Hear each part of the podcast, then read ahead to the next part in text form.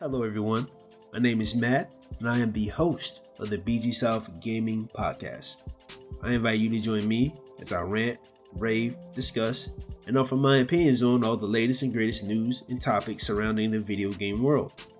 My podcast can be found on most major streaming services, including Apple Podcasts and Spotify. So if you're looking for a fresh opinion on the video game news that interests you, then tune in to the BG South Gaming Podcast. Welcome, everyone, to Mystery, a podcast about myths and history. I am one of your one of your hosts, Bryant, with my permanent guest, Cammy. Cammy, save me! I'm tripping up already.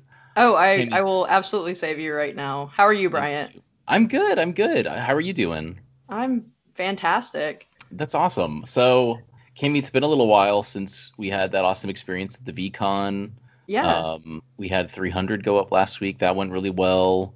And the podcast has been growing way more than we well not that we expected. It's been great. Things have been really nice. So if, if you're just joining us mystery is a podcast where every week we like to tell you a story from a famous myth or legend or it can be a little more historically fact based uh, but once we've told you that story we like to dive into some of the history behind it.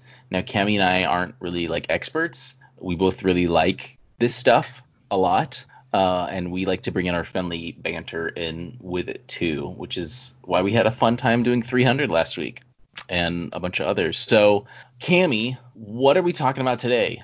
We are talking about Sun, Sun Wukong, the Monkey King. Good job. You said it right. Yay! Uh, yeah, so this is a an, a really well-known story thing. I mean, it's it's kind of crazy because it's it's it's massively popular. I'm I'm it's a, an ancient or not ancient. It's a uh, a medieval Chinese novel um, that was written in the 16th century, and it, it's super popular though. It, it ever since it started, it's it's been it, it is and has been super popular, and there's tons of modern adaptations and spin-offs in the Western, Eastern, in all hemispheres. It's wildly popular, and we'll talk about why uh, some of that too. But th- there's a hundred chapters of the book. Cami, we're starting with chapter one, right? We're just gonna sort of. I, I eight hour this, right? Right. This is the longest episode. just verbatim. it, it's it's going to work a lot like how we do the 1001 cool. uh, night story. Yeah, yeah. Because it is so long. Oh, uh, yeah, we're not yeah. going to break this up into two parts, but uh, I'm going to tell you a little bit from the first one, the first Awesome. chapter, and then most of it will be from, I believe it's the second chapter. Cool. All right, yeah. Well, please regale us with uh, Journey to the West, as it's known to us. Sure. So I used innerjourneytothewest.com for their translation. Thanks, guys. The Monkey King was born unlike all other mortal creatures. He came forth fully formed from a stone egg, which contained within it all the power of earth and heaven. He was deemed king of the monkeys and served his tribe well for many years. But the Sun Wukong, our Monkey King, was not satisfied with life, knowing it would one day end. He set out to find the way.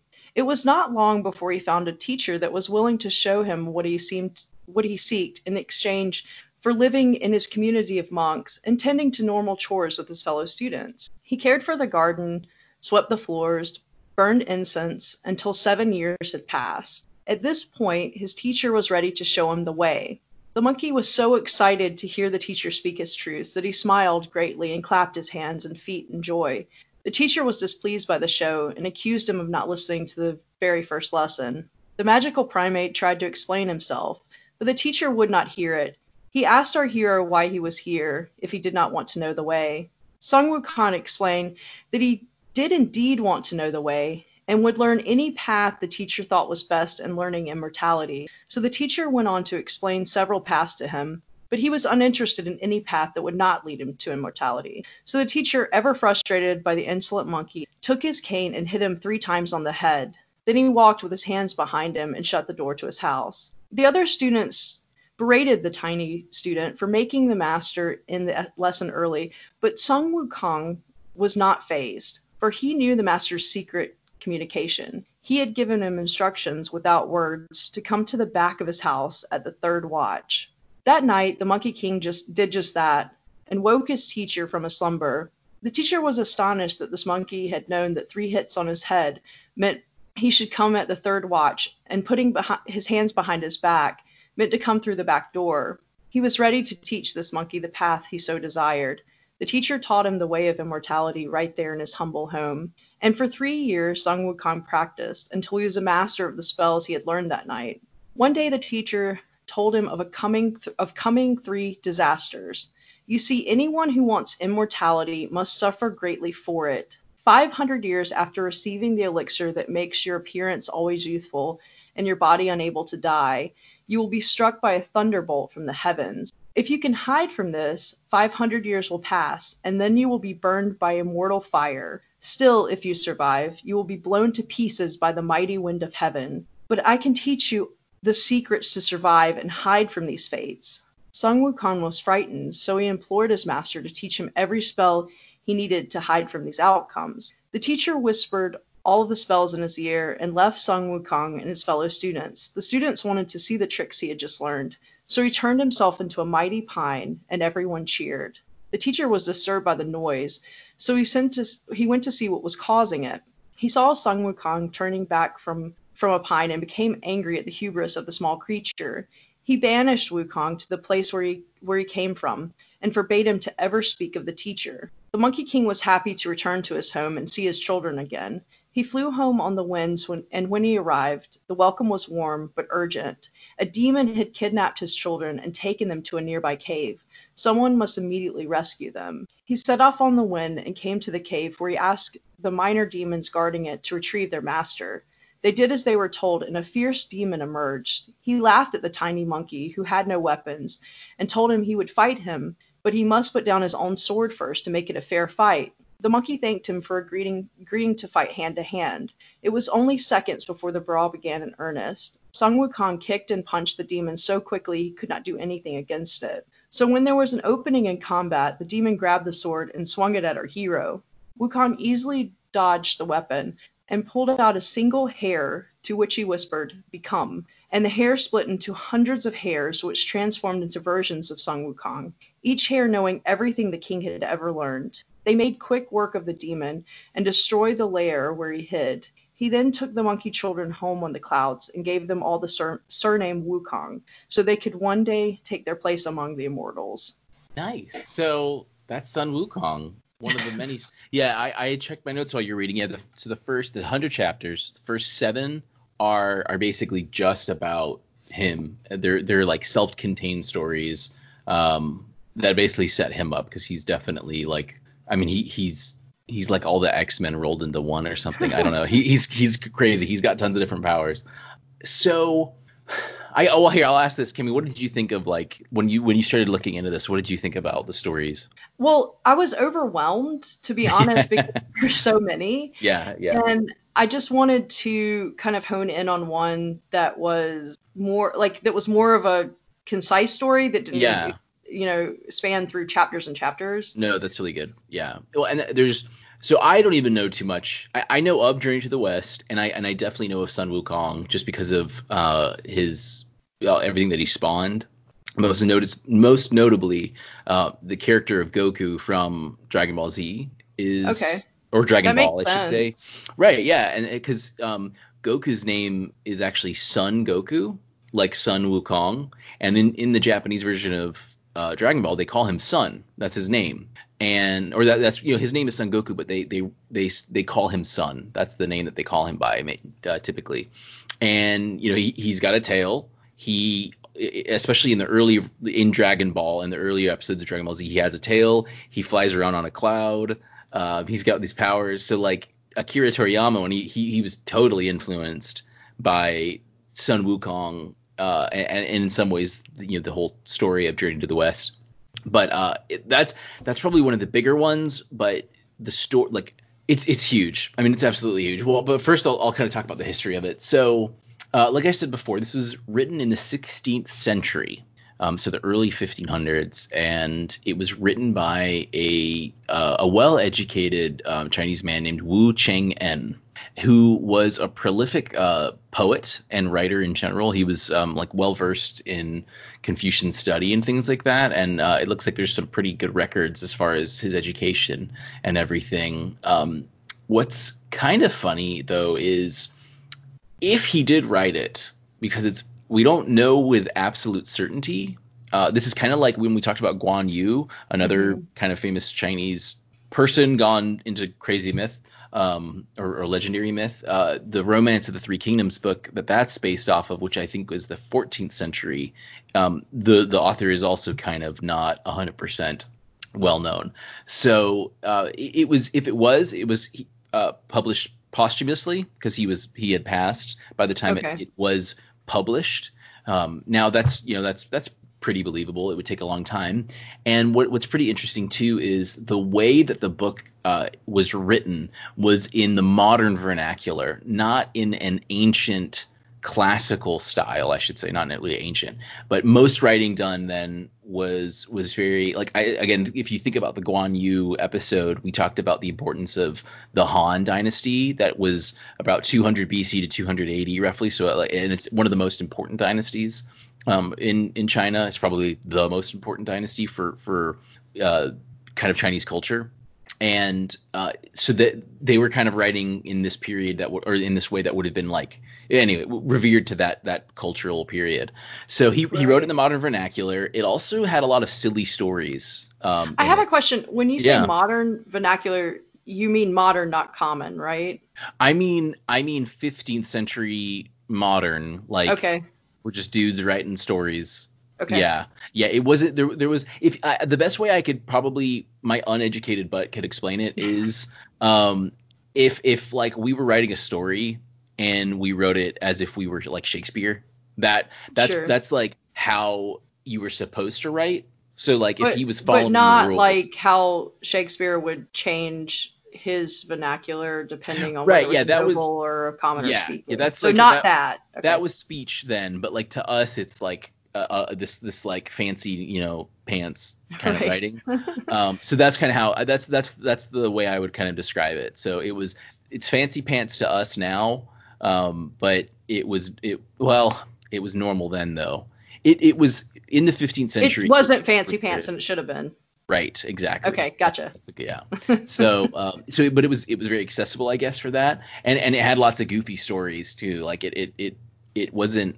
It, it, was it was it, there was lots of these exploits of Sun Wukong, lots of crazy stuff happened. I mean, it was like a comic book, like the plot sometimes, um, from what I've seen. So uh, and, and Wu Cheng'en, like I said, he didn't publish it until, or it wasn't published until after he was gone. Um, and he so he and he actually remained poor. Uh, he worked for some time to become a part of the government, but he just uh, hated it. Um, he didn't like the, China. I mean, I was going to say China is known for their corruption. Um, I mean, governments are known for their corruption. In general, uh, yes. In general, yeah. And and the the the the the way that I mean, China is such a vast land. Uh, the way it was governed was was pretty smart in having like you had tiered levels of things, but yeah, corruption was pretty high as well, and so he wasn't into that. So he just lived more humbly and wrote and and did that. So, but it did it it it totally went wild uh, from the moment it was printed um, in in at the end of the 15th century yeah at the end of the 15th century I should say because um, he died um, in the 1580s. Um, yes, yeah. He died in the 1580s, so it was published uh, about 10 years after his death. Um, and ever since that publication, though, it has been wildly popular and has spawned tons of wood prints, art, and and all sorts of things. And even um, someone did a uh, like a spin-off story of it, like basically like a, an official fan fiction of it, which talked more about Sun Wukong. Um, funny enough. So um, going on from that, uh, we we the the stories themselves are really interesting. Um, the literal translation uh, is like uh, chronicle of Journey to the West. That's kind of what like the the word for word is. the Journey to the West is what it is. And and the story, while Sun Wukong is an awesome main character, it's actually um, it, he's not the main character. The main character is Tang Sanzang, who is a uh, Buddhist monk, and it's it's the the whole point of the story is that he is traveling west to India in order to find um, like original sutras.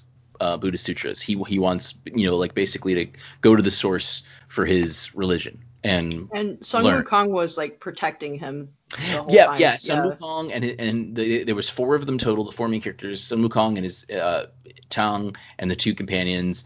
It was just their exploits and their craziness because you know they were like mythical beings that were trying to stop them and creatures and Sun Wukong used like every superpower in the book to stop them and help them and all that stuff. So, but yeah, that's that's kind of the base of the book. And um, we believe that uh, the story is actually based off of a very famous um, Chinese Buddhist monk named Xuanzang, who in uh, six he, he was around in the early 600s, so um, about 600 years, 700 years before the publication of the book and before um, Wu Cheng'en uh, was alive. There was this Buddhist monk who um, he was around during the Southern Song uh, dynasty, which I think was like one of the dynasties that had to deal with the Mongols a bunch. Um, who, who didn't deal with the Mongols? So during this time period, the Southern Song Dynasty was dealing with a war and travel was prohibited. But this Buddhist monk was worried. Um, no, during the Tang Dynasty, that's what it is. Um, uh, the Tang Dynasty, the the Southern Song Dynasty is when the the stories got popular. Sorry, of of this monk is when the the story started coming around. The the Tang Dynasty was um, just around this time period too, though. Yes or did I, I might have mixed those two up. Either way, around 600 AD um, is when he was alive, and he he was worried that the the versions of text, Buddhist texts that they had received weren't accurate, and so he wanted to go to the source. And so he took the foot journey of heading to India, even though uh, travel was restricted. It was also pretty perilous. I mean, this is kind of crazy, but he was able to to go. And we have uh, an autobiography. We have a biography written by someone he knew. Um, birth records. There's also a temple in Taiwan today that's dedicated to him. And uh, he has this great work that Xuanzang wrote called the Great Tang Records on the Western Region. So when he came back, the emperor was like, you thought you know he he restricted he banned travel, but he was so like, dude, this is so awesome, write great records on the region, and he did. Xuanzang uh, was apparently extremely careful in writing. He, he he wrote like the the a, a great view for people of the the Tang Dynasty to understand what he saw. And he was very descriptive in the cultures he came across the areas he came across and how they did things. So this dude was really on point with his like record keeping and was able to really give a great idea of this area. It's it's one of the um, best records used when you're studying this period because it's it's it's the primary source in like the best sense. I mean this guy was physically there writing it down. It's not like Herodotus who was maybe writing this crap down, or maybe some Greek dude told him. When he was four years old. Right? Yeah, yeah. Come on.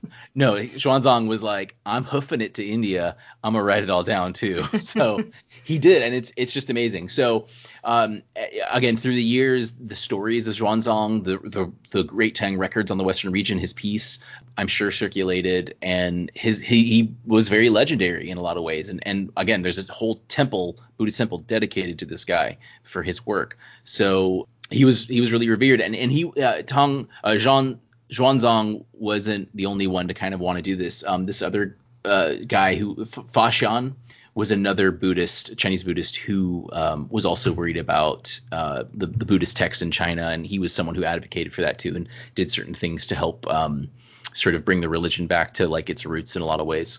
So do we know how accurate the text was? Did they ever mention, or, Which- or do you know if they mentioned that? the Great Tang records, or The text that they were trying to find in India.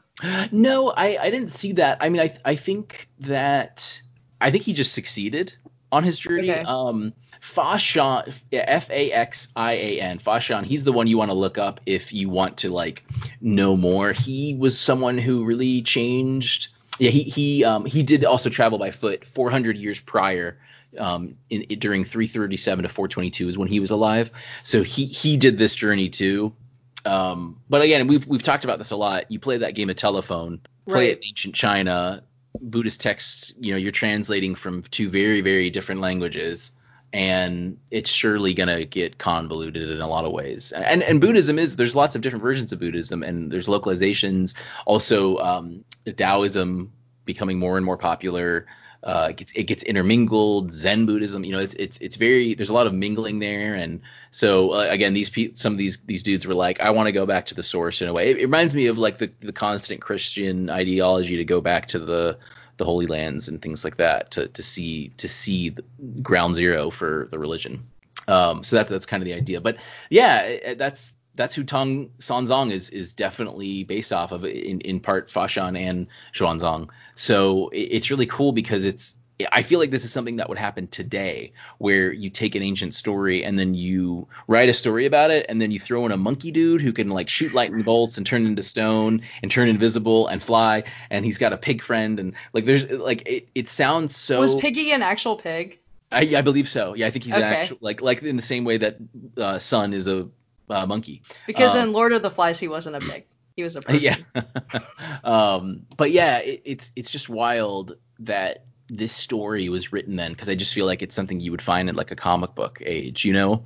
So, it, but it's really cool and the influence of it is incredible. And and so for specifically for Sun Wukong, because like you said, there is a lot to cover here. Sun Wukong, the idea of this this monkey dude deity king guy is is definitely not new to this to the 16th century. Much before that, uh, specifically, they believe it's inspired by the Hindu deity Hanuman from the Ramayana. Um, Hanuman is this action monkey dude who kicks butt, uh, and also there is um, in Chinese like local myth. Uh, now China's huge, so when, when we say China, there's there's tons of different areas that wouldn't have really intermingled in different time periods. Um, but in the Chinese um, Chu Kingdom, which was 700 to 223 BC, so this was right before the Han Dynasty took over. Um, there is a, a white monkey uh, king legend that was really popular, and and these its legend was transferred into the Han Dynasty, which again where we have the source of a lot of cultural uh, imagery stories that kind of went on. People in certain areas also worshipped monkey gods uh, long before the novel. Three monkey uh, saints in a specific palace. Uh, it, it's it's crazy. So the the the reverence of like a monkey deity is definitely there. Um, the, the the Chu kingdom, the 700 BC kingdom, actually revered uh, the gibbons, the little monkeys, which mm-hmm. Sun Wukong is sometimes based off of. So it, it's totally it's in the it's in the culture, it's in there the roots, and it, it's not surprising to see it kind of go from there. Uh, it, it, sort of like how Homer wrapped up all this ancient story and then ma- kind of made a continuity to right. it. I kind of feel like that's what Journey to the West is doing. It's taking all these stories, wrapping it into one kind of cohesive thing, and that that people enjoy. Um, and it's funny though. Um, people really closely associate him apparently Sun Wukong with Buddhism and things like that, but it's it's almost like uh, it's like I don't know having like Captain America be a Christian icon. It's like I mean no like it's not you know it it, it but but it's funny because the public really sees him that way.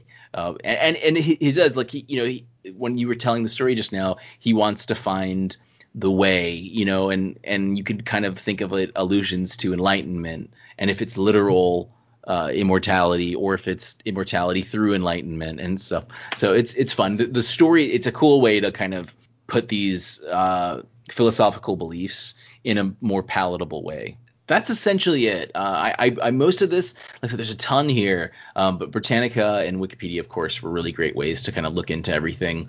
So know, Wu Cheng'en, 16th century writer, probably wrote it. It, it, it was all posthumous, uh, and it, it, kind of originated in the, the town where he died. So that's kind of where it all sort of started. People started claiming it was him. So I guess they're like, just you know, screw it. He was a good writer. Let's do it. And I, and they did cross reference his other writings with it. So there is some proof in the pudding there but it spawned into a crazy amount of modern uh, adaptations, especially in Asia where it's extremely popular. I think there's like a new movie version of it every couple years. Like if you look at the the Wikipedia page for the the book, you can see a little section of adaptations. There's a manga, there's video games. The, the one really popular video game recently, uh, a few years ago, um, on uh, Enslaved Odyssey to the West is really cool because that was like, a really good game. Yeah, very similar yeah. to Uncharted in the way. Right, yeah, third person adventure, and and it, you had a Monkey King dude, and the but the enemies were um, it, it reminds me of Horizon Zero Dawn too, because the the enemies are all like mechanical or augmented, kind of like a steampunky vibe to it. Um, it was really cool. But yeah, tons of there's there's operas that have been made since the 16th and 17th centuries. Um, there was a really great TV show that was done apparently. It, it has variations in Korea, Japan. It, it's it's timeless. Like e- even not just the things that were inspired of it, the direct adaptations are huge.